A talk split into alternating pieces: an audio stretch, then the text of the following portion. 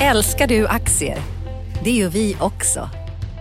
Sea Worldwide Asset Management är en av Nordens största oberoende aktiva aktieförvaltare och har samlad kunskap sedan 1986. Ta del av vår kunskap på seaworldwide.se. Bokstaven C, worldwide.se.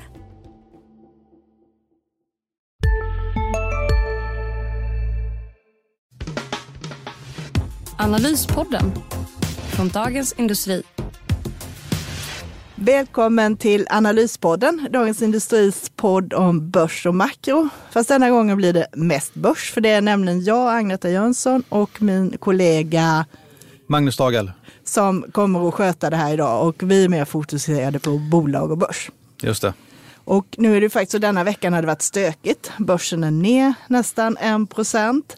Eh, Det är upp 12 procent i år. Och eh, tittar man på teknisk analys så är det ju det här att 200 dagars glidande medelvärde ligger precis på de här nivåerna runt 15,65. Så går det under där så är det risk att det blir ännu mer stökigt. Du har blivit lite teknisk analytiker här på senare tid, eller? Ja, i alla fall när man inte har så mycket annat att eh, hålla sig till. Och vi såg ju det i höstas i oktober när det åkte under där. Då fick vi lite åka av på nedsidan. Eh, Och det vände precis på det här, den här stödet också faktiskt i mars när det var nere också. Så lite kan man hålla ögonen på det. Men annars är det ju fundamenta som vi håller på med. Vad har hänt mer? Vi har ju det här med handelskriget som har växlat upp. Eh, vi har ju då Huawei som blev svartlistat vilket ställer till oreda. Eh, vi har också sett en ökad risk nu för hård Brexit. Idag när vi spelar in det här på fredag förmiddagen så väntar vi på besked om Theresa May ska avgå eller inte. Så det är ju också någonting att fundera på här. Men Jag tycker mycket fokus ligger på kronan nu. Det är mycket fokus i tidningen och eh, generellt på marknaden om kronkollapsen är, vilka bolag som gynnas av det, vilka bolag som missgynnas. Vi hade det senast idag i, i tidningen på fredagen om, eh, om deta- detaljhandlarna som har det väldigt tufft när de ska köpa in varor. Precis, och visst är det så. Eh, Vår kollega Mats Lundstedt skrev ju det idag om här att eh, vill man, tror man på fortsatt svag krona så kanske man ska titta mer på sådana här bolag som ABB och Ericsson och AstraZeneca och sånt som gynnas av det här. Ja. Vad tycker du om det? Ja, men så är det ju givetvis. Och, och det är mest fokus på de som gynnas, men det är ju många som missgynnas också. Speciellt när det blir så här stora slag i kronan. Då blir det väldigt svårt för handlarna att eh, avgöra. Man ser på biltillverkarna såna som importerar bilar till, till Sverige. Hur ska man prissätta den? Eh, kronan kollapsar 10% väldigt fort. Eh, ska man sänka priserna eller ska man ta det ute på marginalen? Det är väldigt svårt. Precis. Det fanns ju, finns ju ett resonemang i det här att Riksbanken på det sättet importerar inflation. Men om inte handlarna kan höja priserna så funkar ju inte det. Nej, de kanske sänker marginalen istället. Och det är klart, det kanske är en del av det som vi ser nu i detaljhandeln. Framförallt klädhandlarna har ju haft det tufft i det här också. Mm, verkligen. Och dit ska vi återkomma. Dit snart. återkommer vi, precis. Men innan det så har det faktiskt hänt lite uppiggande händelser får man väl säga på börsen denna veckan också. Vi har fått två bud på samma dag här i onsdags. Det var ju ett litet biotechbolag, New Evolution, som eh, Amgen, som man samarbetar med, bjöd och då fick man en ordentlig budpremie på 169 procent. Eh, Det brukar ju kunna vara generöst i de här bolagen och de är ju ganska små så att även efter den här premien så värderas bolaget till 1,6 miljarder så det är ju en mumsbit för en sån som Amgen. Men det var ett annat bud också. Oriflame, Oriflame. ditt ja. favoritbolag om man Eller säger det. Ja, precis. Nu har vi inte haft superrätt i det här det senaste året kan man ju lugnt säga här. Men eh, Ja, det har varit en svag aktiekursutveckling. Den var uppe på 400 kronor och nu nere, var det nere under 200. Precis, och det som hände förra året var jag lite positiv då efter första kvartalet. För då hade man problem i Ryssland eh, och eh, man hade genomfört prishöjningar. Kanske lite okänsligt genomförda när konkurrenterna körde säljskampanjer så då tappar man där. Eh, Oriflame brukar vara duktiga till eh, med att komma till rätta med sådana här tillfälliga problem så att då trodde jag att de skulle kunna göra det. Men det gjorde det inte utan de har haft väldigt tungt hela förra året. Ryssland har inte varit någon höjdare. Sen har de, är de också stor verksamhet i Turkiet och det vet vi ju hur det har varit där. Där har vi minst sagt valutaproblem också. Mm. Eh, Och sedan har de då eh, har man nu hoppats på de senaste åren att Kina och Asien ska ta över som tillväxtlok från Ryssland som har varit mm. en väldigt viktig marknad för dem. Och där har man också stött på patrull. I Kina har det varit mycket specifika problem nu på slutet. Bland annat har myndigheterna då förbjudit den här typen av bolag att ha säljaktiviteter och sånt under hundra dagar. Därför att det finns en massa andra företag som jobbar med det här sättet. Mm. Den här direktmarknadsföring och nätverkshandel, mm. vad man nu kallar det. Eh, och då har det varit en del sådana här scams och man har tagit i lite för mycket på marknadsföring och, det väl, och då har liksom alla drabbats. Och det har ju varit väldigt trist för Oriflame också. Mm. Så man börjar ifrågasätta den affärs modellen lite? Lite så, och det är ju liksom i det här läget då eh, när alla de här problemen dyker upp som huvudägaren då familjerna Jocknick lägger ett kontantbud på mm. bolaget. Mm. Mm. De äger 31 procent mm. ungefär. Och de bjuder då 227 kronor aktie mm. och det skulle bli då en premie på 35 mm. procent. Mm. Det är fortfarande nästan en halvering från toppen ändå. Det är Även det, för de var, så. Eller hur? De mm. var ju uppe i över 400 kronor. Så att tittar mm. man på det, men sen kanske man inte bara ska titta i backspegeln här. Mm. Eh, och det är ju också, tittar du på värderingen, tittar du på vad de hade för vinst förra året så hade de 17,60 per aktie. Det blir ett P tal på 10 innan budet kom ja. och 13 när budet kom. Och analytikerna ligger ju fortfarande på runt samma nivå. De räknar med ungefär P10 kommande två åren, såg jag. Eh, före budet då. Precis, och svårigheten med det där är att det är ju väldigt svårt att göra eh, prognoser i Oriflame nu. Och tittar man på den längre historiken så har det ju varit väldigt volatilt i vinstutvecklingen. Men inte de senaste tre åren, då, ju, då såg jag att vinsterna har ökat 50 eh, procent varje år här. Så, men äh, tittar man tillbaks lite längre, då har det ju varit, då var ju ner en svacka där 2015 där. Men det lyckades de återhämta sig från. Precis, eh, och eh, där har man liksom, där har du två skolor. Eh, tror man på det här att det faktiskt är så att de ganska snabbt fixar till det här och kommer tillbaka igen, ja men då känns det ju väldigt surt och mm. sälja bort sig. Eh, men å andra sidan, Eh, kommer det här ta tid? Och det som jag tänker på, det som du var inne på lite här också, är att det kanske den här affärsmodellen börjar bli mm. lite tungare att jobba med. Mm. Men jag kommer ihåg att man ifrågasatte den även för fem år sedan och tio år sedan. Eh, så ja, jag vet inte, det kanske blivit... Precis, men sen samtidigt, vi vet ju, vi, man kan ju dra lite paralleller med H&M och mm. vad som händer med e-handeln. Du vet det ska komma, men när det väl kommer så går det jäkligt mm. snabbt. Mm. Så det kan vara det vi ser nu. Och jag hade lite känsla under det här förra året att man inte riktigt lyckades Nej. vända upp det som man har gjort historiskt. Mm. Så min syn är att man kanske ska, hade jag ägt de här aktierna idag så hade jag nog nöjt mig med de här 222 mm. kronorna mm. man får idag. Mm. Och sen vänta och se vad som händer. Jag är inte lika säker på att institutionerna kommer resonera på det sättet. Jag tror att de eh, också har sett den här låga värderingen. Jag tror att det kommer bli lite svårt att få ut av bolag faktiskt på den här värderingen. Ja, och då hamnar du i det här läget att eh, får de inte in de här 90 procenten de behöver för att göra tvångsinlösen, då faller budet. Mm. Och, och det blir sämre likviditet i aktien. Precis, och då kanske familjen Jokknik äger 40 eller 60 procent och då blir det en illikvid aktie och risken är att kursen åker ner, mm. eh, ungefär där den var nu. Mm. Och blir det då sämre tider och det här arbetet drar ut på tiden, då blir det en trist historia. Mm. Ja, den som lever får se. Det får vi se, så att säga. Men det finns, sista ordet är säkert inte sagt i det där än. Sen har ju du skrivit en del grejer i veckan här. Du har ju tittat på två eh, klädhandlare får man väl säga, där det skiljer 100 enheter i P-tal när det gäller värderingen.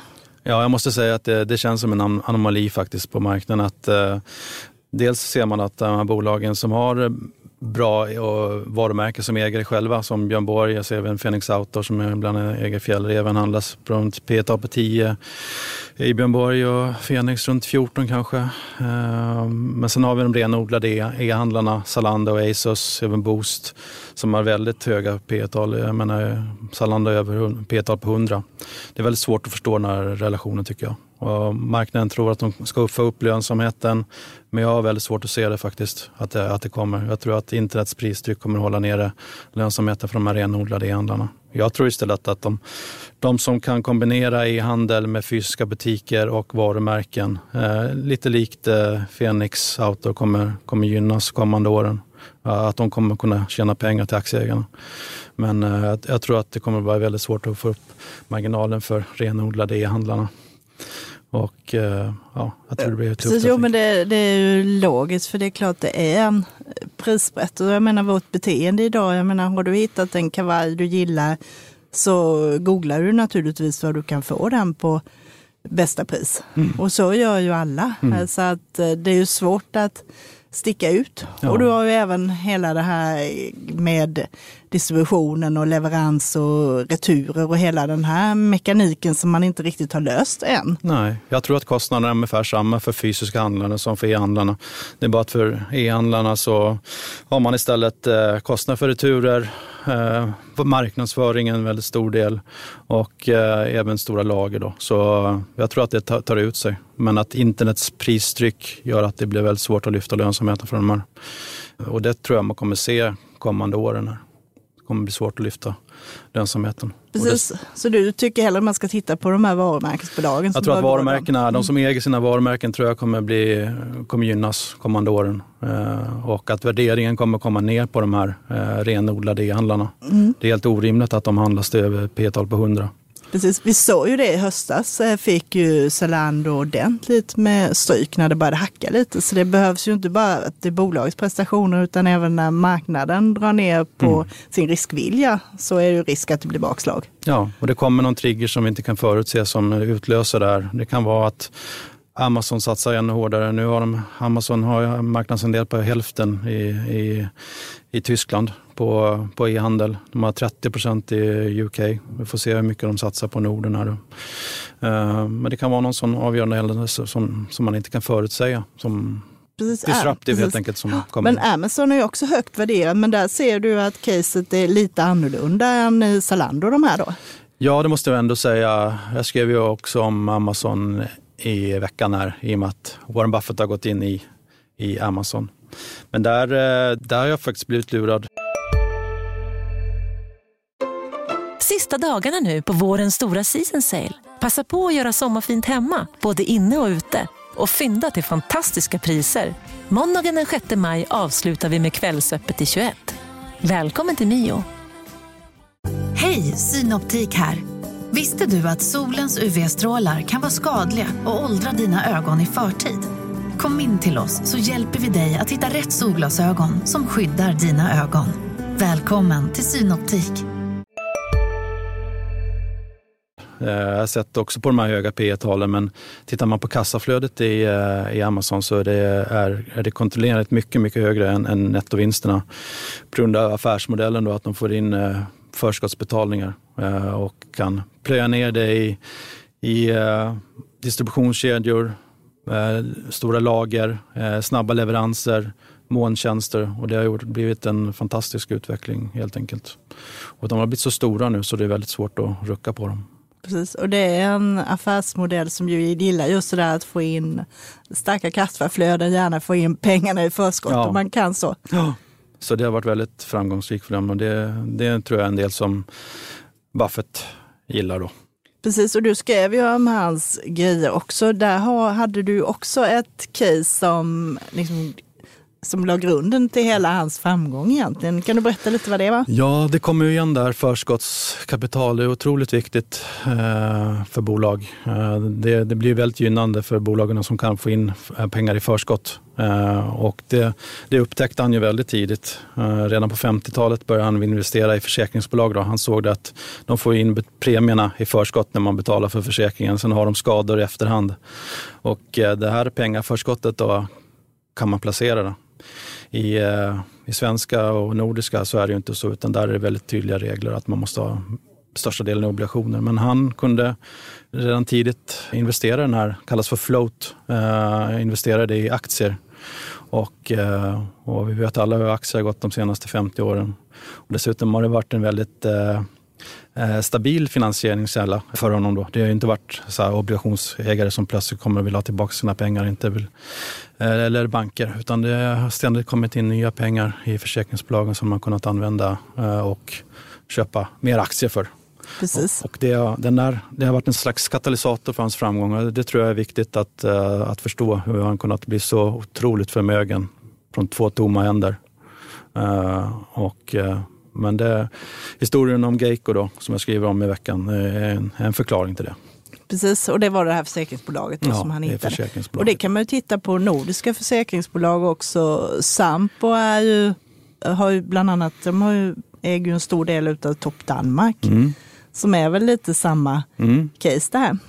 Fast de får inte investera så mycket i aktier, då, utan de är väldigt konservativa i sin float då, i, i Norden. Då. Precis, men du har ändå liksom samma Mm. mekanik och du får ju stora eh, stabila flöden vilket Mm. också gör att det är intressanta bolag så när det hela rullar på kan höga, hö- höja en hög utdelningsandel så Mm. att det blir lite obligationsliknande bolag kan man väl säga. Ja. Topp Danmark är ju intressant för de eh, köpte ju tillbaks aktier, precis varenda öre de tjänade i tidigare. Eh, så samtidigt som vinsterna i rörelsen ökade så minskade antalet utestående drastiskt. Det blev lite som att hälla bensin på en, eh, en brasa. Så aktien blev ju, har ju blivit helt tokig de senaste tio åren. Och där ser man effekterna på att liksom kombinera aktieåterköp och stigande vinster. Eh, Men nu har de skiftat om då, i och med att Sampo har blivit så stora. Och nu delar de ut istället och har en väldigt hög direktavkastning. Då. Ja, precis. Och Sampo är också en sån här aktie som man kan titta på. Nu tyngs de lite i och med att de är storägare i Nordea som har haft en trist utveckling. Men eh, den tror jag också är ett sånt här case som man kan eh, stoppa in och ha i byrålådan så att säga. Kontinuerligt bra direktavkastning i Sampo. Precis. Och ska vi knyta an till det så kommer det faktiskt rapport från en av de här bolagen som man brukar säga Sveriges Warren Buffett och också en perfekt byrålådeaktie. Det är ju Lundbergs som kommer på efterkälken här med sin rapport på tisdag då. Du tycker vi ska ge en den epitetet? Ska vi vara så snälla? Men det tycker jag. Vi, eh, det, det saknas alternativ om man säger så. Det Lundbergs har gjort bra, precis som Warren Buffett, det är att utnyttja ränta på ränta-effekten under många, många år. Det har blivit en fantastiskt eh, bra. Eh, Att man hela tiden har haft det där flödet från Lundberg har ju för sina fastigheter som man hela tiden kunnat köpa mer aktier för. De aktierna har gett mer utdelning som man kunnat köpa mer aktier för. Gör man det över långa perioder blir det en fantastisk utveckling. Precis, den eh, var lite trist förra året men nu i år har Lundbergsaktien satt lite fart igen och är upp ungefär 20 procent så här långt i år. Mm. Så det ser väl ganska okej ut. kan vara bra om man vill sänka risken i sin portfölj. kan det vara ett intressant val. Precis, så att eh, nu ligger de och handlar ganska nära sitt eh, substansvärde. Historiskt har det varit lite större rabatter men senaste åren har det hållit sig där med en rabatt som har legat runt 4 procent och ibland har det varit uppe eh, till och med på en liten premie. Mm, just det, det var det för ett år sedan drygt. Då. Precis. Eller var det ännu längre sedan? Oh. Och nu har vi ett av deras innehav, hade ju faktiskt kapitalmarknadsdag i veckan här, Sandvik. Mm. Och där fick vi nya finansiella mål. Det Mm. man gör där är att man höjer golvet för marginalen. Normalt sett brukar ju verkstadsbolag ligga ett spann. Vi vill ha en rörelsemarginal mellan 15 och 18 eller sådär. Men här sätter man ett golv att man ska inte gå under 16 procent. Vad tycker du om det?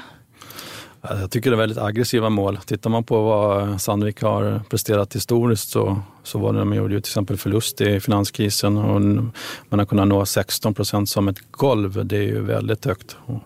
Och, det, det här golvet ska förmodligen skjutas upp då när de säljer av stålverksamheten. Och så, mm, Precis, för då pratar de upp mot en 18 Mm. procent istället. det är väldigt aggressivt får man säga för ett industribolag Precis. och ha det som golv även i en lågkonjunktur. Då. Och om, men om de får rätt, då borde det ju finnas en hygglig uppvärderingspotential. Det borde göra om man kan nå det och, och visa det, att, att, man, att man kan nå det. Då lär det finnas en uppvärderingspotential. Ja. Så får vi se om vd Björn Rosengren eh, slutar innan vi har fått se hur målet fungerar i en lågkonjunktur. För det berättade här för vår kollega Anders Hägerstrand här att han kanske inte blir så långvarig till. Nej, det var intressant. Han är ju bara 61, får se vad han tar vägen. Det har spekulerats om ABB till exempel, om en ny vd där. Precis. Eller om Och, man vill gå i pension, vem vet? nej, och det är väl inte omöjligt. Det vore väl en bra post att kröna sin karriär med Ja. att vara vd på ABB. Han lyckades ju bra på Wärtsilä och där var han fem år. Skulle nu bli fem år på Sandvik och sen fem år Mm. eh, på ABB så är inte det dåligt. Nej, ABB är ju ändå ett av Europas största företag så det är inte dåligt att kröna sin karriär med det. Nej, det ska bli spännande. Vi får återkomma till vad som händer där. Sen händer det ju en hel del saker i andra bolag också. Eh, vi, förhoppningsvis så fortsätter det hända lite grejer i nästa eh, vecka också. Där är det mycket nu med helgdagar både här och där egentligen. Mm. På måndag är det ju stängt i USA, eh, då är det Memorial Day och det är också stängt i London. Mm. Historiskt har det faktiskt varit ganska bra på Stockholmsbörsen när USA är stängda. Det är inte så många som kan vara här och stöka till alltså, det. Så? Det har varit Aha. lite så att och även halvdagar brukar faktiskt vara ganska hyggliga. Då är det också många som håller sig borta från marknaden. Mm. Och en sån har vi på onsdag då innan mm. Kristi himmelfärdshelgen. Och stängt på torsdag. Och stängt på torsdag. Så att eh, med tanke på att det är en ganska stökig grej så kanske det är skönt att vi inte har marknaden öppen så vi kan sälja ner det här mer. Mm. Och eh, vi har, eh, ja du kommer ju inte ens att jobba nästa vecka. Nej precis, jag ska ta lite semester tänkte jag. Passa på att göra det här. Ja. Skomakaren brukar ju ta ledigt mellan hägg och syren. Så. Okej, så att eh, du passar på att göra det här. Ja. Är det någonting annat med dina grejer som du tycker är Nej, men Vi kan väl slå ett slag för eh, Business Arena i, i London som vi anordnat tillsammans med Fastighetsnytt. Eh, och där finns det mycket intressanta klipp på d.se och DTV. Tycker jag man kan slå ett slag för. Mycket intressanta intervjuer med, med fastighets och analytiker. Precis, jag såg precis inslag med eh, kungsledaren Bliana Persson mm. här som är intresserad av att locka till sig lite utländska investerare. Mm. Vad tror du om det med utländska investerare som köper fastighetsaktier eller fastigheter i Sverige? Det borde också vara intressant med tanke på kronan tycker mm. man. Verkligen, men det blir väldigt, väldigt attraktivt de som har sin verksamhet i, i euro och dollar. Så det blir ju lite rea på svenska fastighetsbolag för utländska investerare. Och jag hörde att det var ganska bra eh, tryck just på, på eh, Business Arena London. Så det, det, tyder väl på att det finns ett större intresse generellt för internationella investerare till att titta på svenska fastigheter som har varit väldigt stabila, gett hög avkastning eh, och nu också fördelaktigt prissatta i, i utländska valutor. Precis, för det kan ju också vara en sektor då som man kan titta på man, när man spekulerar i det här vad det kan bli för fler eh, utköp. Mm. Eh, nu var det ju en slump att det kom två på en dag här men det kan ju också vara att vi kommer in i den här perioden nu som det brukar vara när det är slutet av en konjunkturnedgång och sen har du då kronan som extra gör det extra attraktivt att köpa ut eh, mm. bolag från börsen. Mm. Det vore egentligen konstigt om det inte blir mer utköp med den här låga räntan och den här kronkursen kan man tycka. Precis, och de här mindre biotech är ju sådana bolag.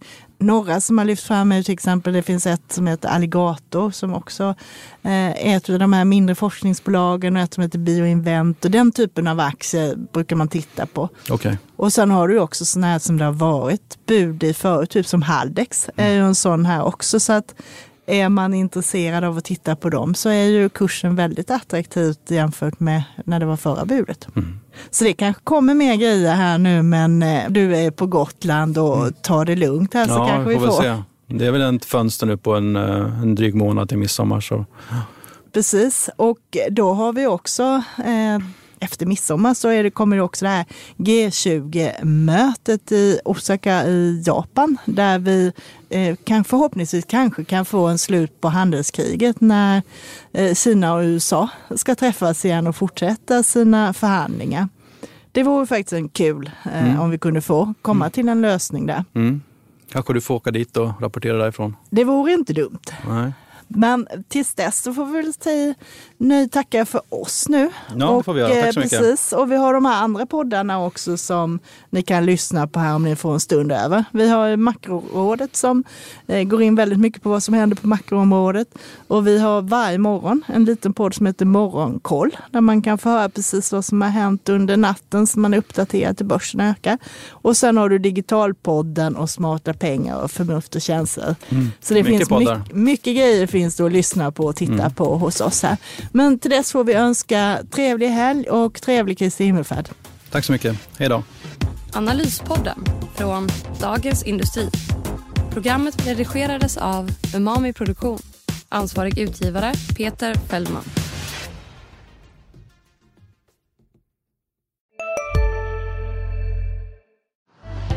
Älskar du aktier?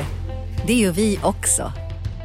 Sea Worldwide Asset Management är en av Nordens största oberoende aktiva aktieförvaltare och har samlad kunskap sedan 1986. Ta del av vår kunskap på seaworldwide.se. Bokstaven C, worldwide.se